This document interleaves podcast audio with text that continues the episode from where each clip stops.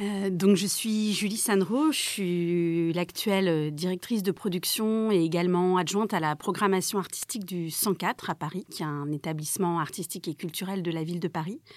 C'est un lieu de, résidence artistique avec euh, presque 300 équipes euh, pluridisciplinaires qui répètent toute l'année. Et nous présentons à tous les publics des festivals, des spectacles, des concerts, des grandes expositions d'art contemporain.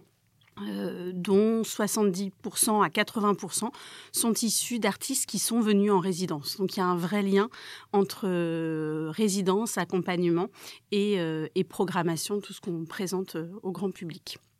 Donc au sein de la, au sein de la programmation du, du 104, on porte et on développe un, festival dont, on est particulièrement fier, qui est le festival Impatience, qui est devenu un, le festival sur l'émergence théâtrale. Alors on parle théâtre au sens le plus large possible des formes et des esthétiques. Et c'est un festival euh, qu'on développe dans le sens où on va aller aussi chercher des, partenaires pour nous accompagner sur cette aventure. On va présenter des compagnies qui sont déjà présentes euh, dans le paysage théâtral.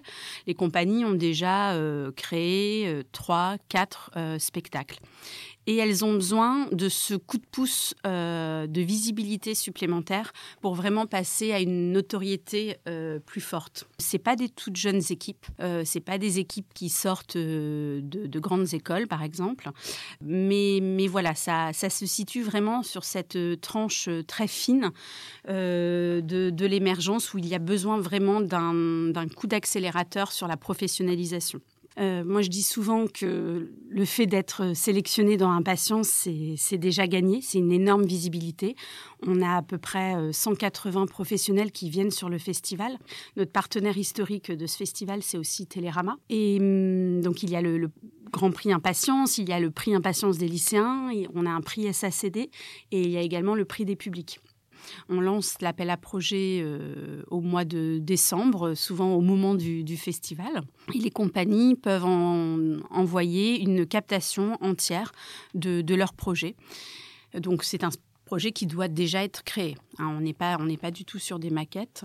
Pour, euh, pour la programmation, étant donné qu'on est euh, plusieurs à faire cette programmation, l'ensemble des partenaires organisateurs vont faire le, choix des, spectacles sélectionnés pour le festival c'est important que toutes les compagnies euh, envoient une captation parce qu'elles euh, vont être toutes vues. Euh, il faut imaginer qu'on a à peu près 200 candidatures en moyenne par an. Et tous les spectacles sont vus par, par l'ensemble des partenaires. Au-delà de, ces captations, nous, les, les, équipes qui travaillons autour d'Impatience, on va se déplacer énormément toute l'année.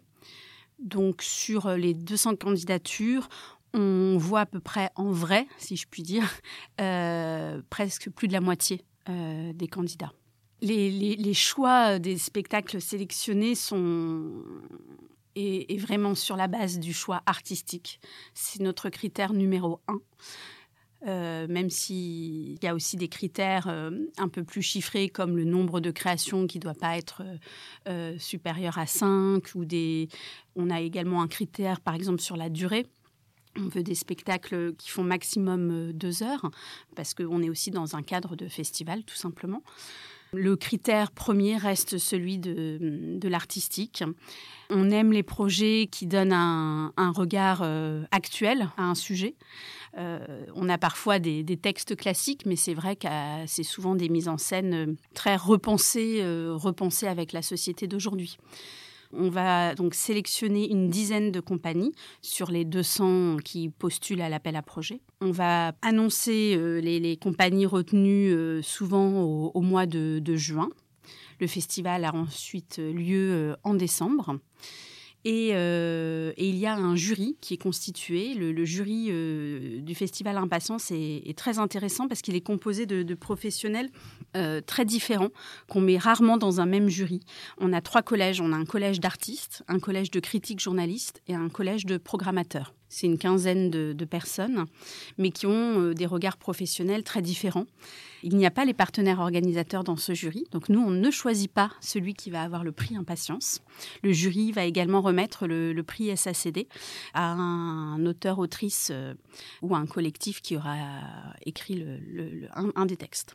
Les, partenaires de diffusion qui s'engagent à accueillir le ou les lauréats sont totalement libres de programmer quand ils veulent et le nombre de dates qu'ils veulent.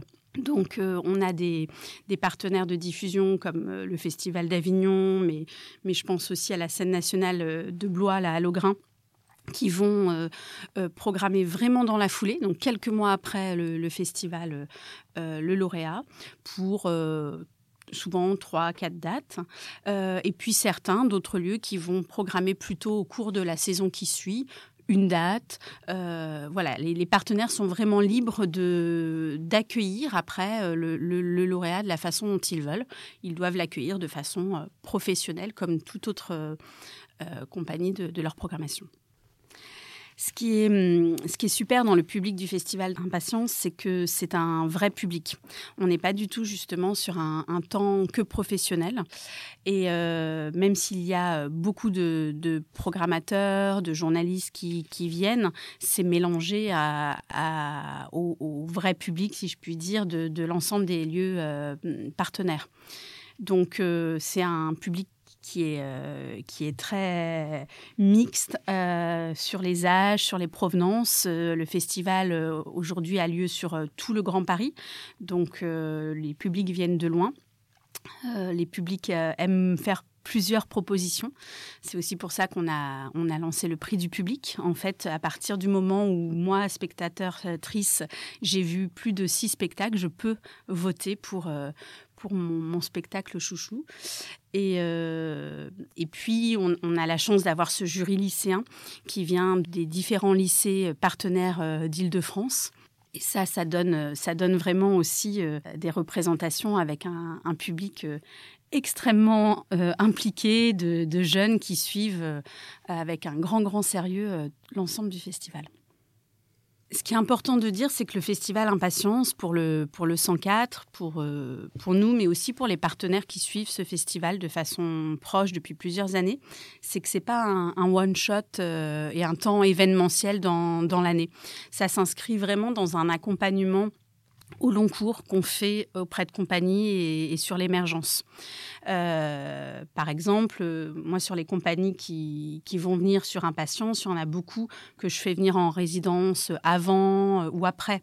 Des anciens d'Impatience, on, va beaucoup les suivre aussi sur leurs prochains projets. Et puis, je pense que si on regarde la programmation du 104, on, voit à quel point euh, elle est remplie aussi d'anciens d'impatience de, différentes années, pas que sur les prix, euh, mais voilà, des, fidélités des artistes qu'on a, on a envie de suivre. Je pense à euh, Élise Châteauret, Lisa Guez, Tommy Millot, le collectif Osso. Enfin, voilà, c'est des, des, des fidélités et c'est dans le temps. Donc, c'est intéressant aussi de voir que ce festival, c'est pas c'est pas un temps événementiel, c'est vraiment un accompagnement euh, au long cours.